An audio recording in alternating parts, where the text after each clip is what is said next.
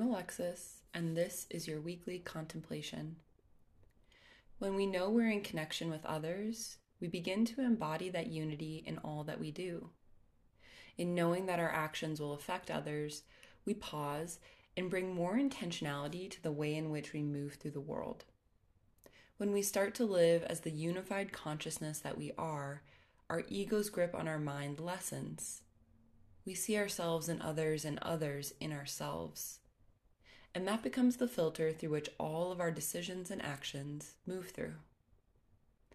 This week, I invite you to consider the phrase, You are embodied in the knowledge of your connection with others. I'm Alexis, and this is your weekly contemplation.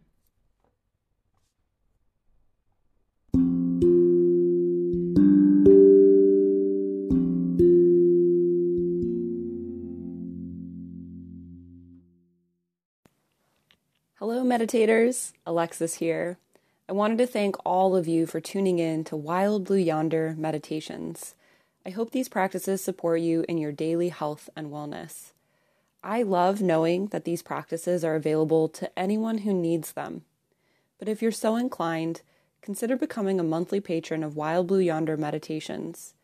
Your contribution allows me to expand programming and create even more content for those who need it. And when you donate $10 or more a month, you can make direct requests to me for meditation topics. Just sign up to be a patron and then send me an email at wifeinthewildblueyonder at gmail.com. Thanks again for your support, and I look forward to meditating with you again.